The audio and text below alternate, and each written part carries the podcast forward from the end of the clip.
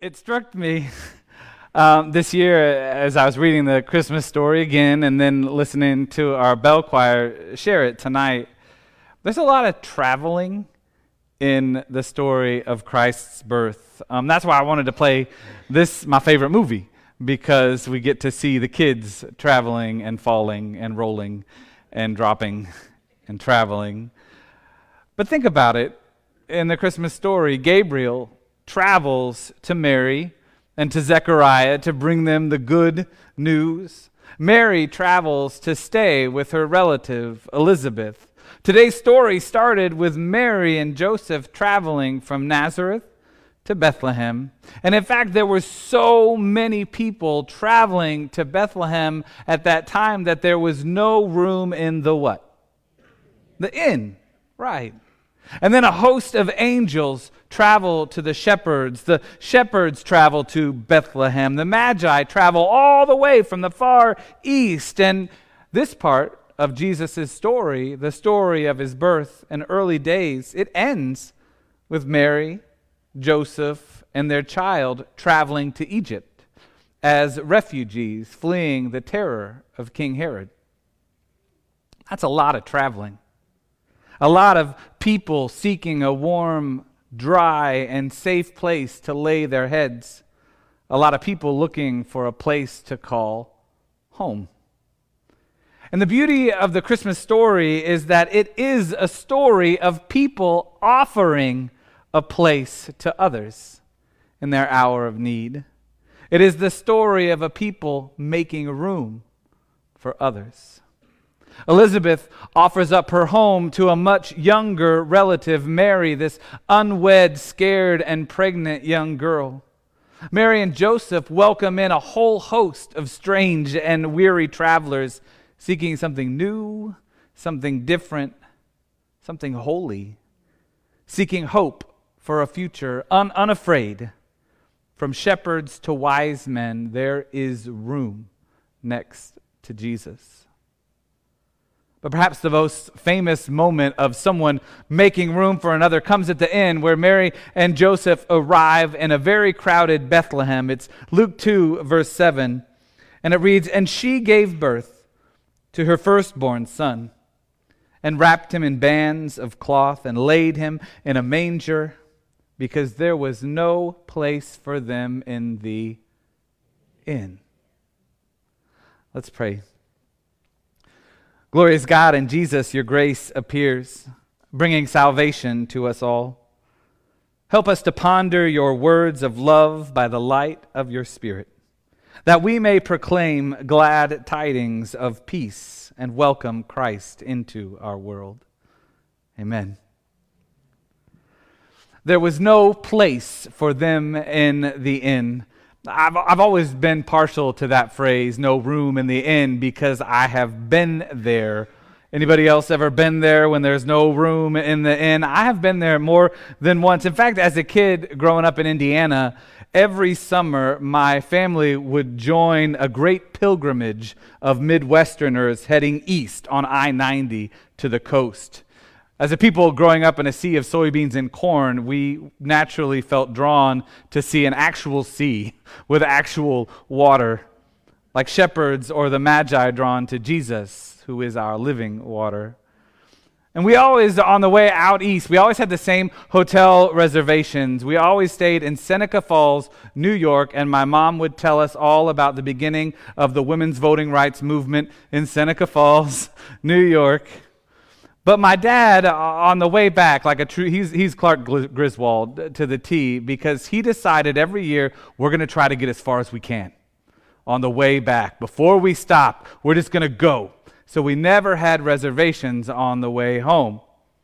And so my childhood is filled with memories of pulling into hotel after motel and hearing my father return with the same words There's no room in the inn.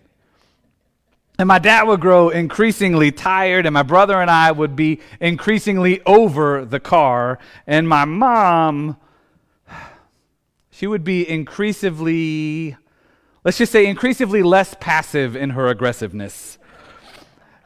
And the worst part was the year that we literally, there was literally no room on any inn on I 90 from Maine to Indiana, and we had to drive the whole way home, and it was miserable, and it scarred me for life.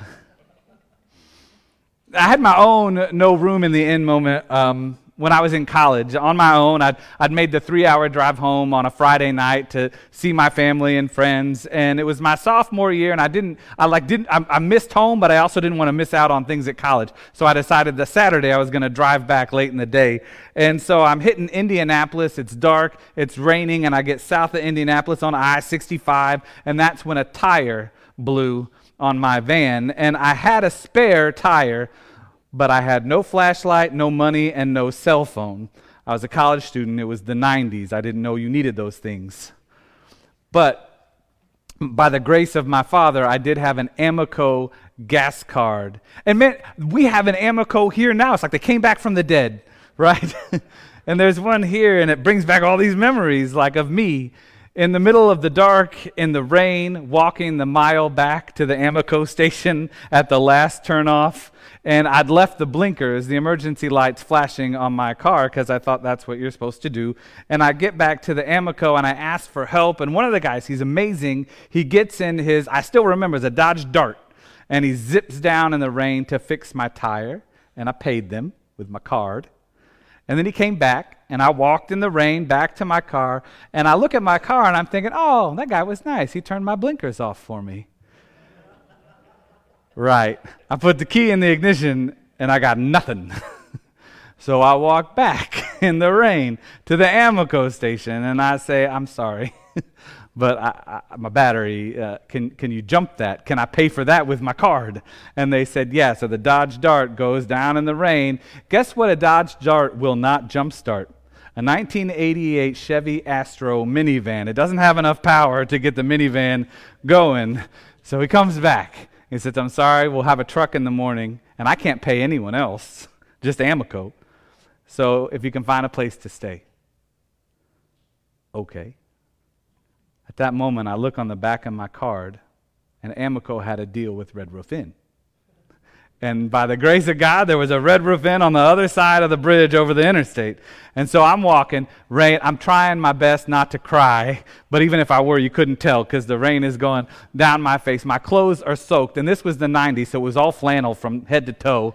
And I get to the red roof inn, and I look just awful, and I walk up to the desk, and I say to the gentleman behind the desk at like 12:30, 1 o'clock, 2 in the morning, "Sir." Do you have a room? I can pay. And I show my card. And he looks at me up and down and he says, No, I'm sorry. There's no room in the. No, the red roof inn. Thank you, though. And I must have, like, my face must have hit the floor and I may have cried, I don't know. But it only took him about five seconds for the joke to be over. No, no, no, I'm sorry. I'm sorry. We do have room in the inn for you tonight. And I stayed in the Red Roof Inn. And I still haven't forgiven that gentleman. Southport, Indiana on I 65. Don't stay there. But every time I read this story of Mary and Joseph, I picture them. And it's like their fifth or sixth inn, you know? and it's raining, and the donkey has a flat, and his battery's almost out. And Mary is getting increasingly less passive in her aggressiveness. and Joseph is tired, and they're just looking for a warm, safe, dry place to call home for the night. And yet another innkeeper utters those words There's no room in the inn. Only this time, the innkeeper changes the script. This innkeeper is different. This innkeeper makes room. And that makes all the difference for Mary and Joseph and for us, really. Because Christ's story is about making room. making room for shepherds and wise men, asses and angels, young mothers and impossibly old mothers, refugees and strangers, saints and sinners, tax collectors and fishermen, the demon possessed and the self possessed, the least, the lost, and the lonely, and us. Making room for you and for me. Christ offers a home for all of us. And after the, the two years that we've had, I could use a rest. I could use a place to lay my head for a few moments that's dry, that's warm, that, that feels safe. After last year and, and spending, we spent Christmas Eve in our cars. It was like my vacation horrors all over again. We were in our cars on Christmas Eve. This year, there's room in the sanctuary for us. I could use the story of a Savior who makes room for all of us. After not traveling to see my family last Christmas, after not making it home last Christmas, I could use a story of a family who did make it and of a people who made room for them.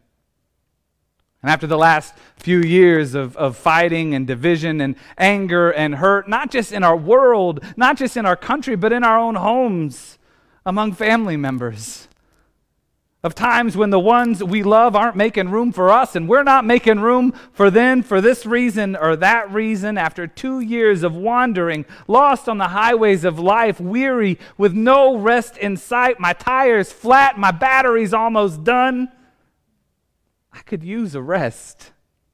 We could use a rest.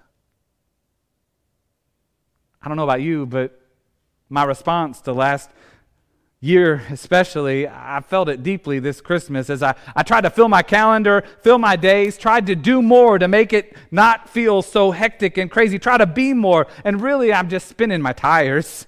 I'm just spinning my wheels, running down my battery.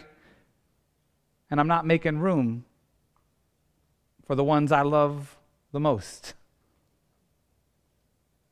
And so I don't know about you, but I needed this story of making room this Christmas. We need this story of making room. I think we're drawn to this story like shepherds and magi to the manger. We're drawn home to Jesus because there's always room next to Jesus. And so I want to end with another story. I think I shared it. I looked. I have. I have my notes, and I, I look. I think I shared it five years ago. So if y'all remember, I apologize. But I need to hear it again. I don't know. I don't. Whatever you need, but I need it. When I was starting in ministry a few years ago, it was in Warrensburg, Missouri, and I was blessed to be friends with an at-risk kid in the public school system. It was a program where they buddied kids in the school up. Um, and, and I get to do it here too. I got two buddies this year. But back then, it was this opportunity to be a source of stability in the life of a young man who had little structure and so little that he could depend on. I mean, he was a good kid, but his struggles had, were hard. But I enjoyed spending time with him. In his fifth grade year, though, I, I wasn't sure that he actually enjoyed spending time with, with me. we used to eat together outside the lunchroom and we'd spend recess hanging out and talking and, and we played uno the like one that shoots the cards out of the rapid thing and, and now though in fifth grade he wanted to stay in the cafeteria and eat with his friends and when we went out on the playground he didn't want to play with me he wanted to play basketball and football with the other kids he just wanted me to watch and peek and make sure i was there every now and again a couple weeks before Christmas, though, things got uh, church life. Things get busy as you get toward Christmas, and, and um, I was feeling the pressure. And one Friday, I always went on Fridays. I didn't make room in my schedule, and I thought, ah, he doesn't really need me, want me there anyway. Probably doesn't even know I'm there half the time. So I called the school and I said, you know, I'm sorry, I'm, I'm not going to be here on Friday. Could you tell my friend, but I'm going to try to be there on Wednesday, the last day of school before break.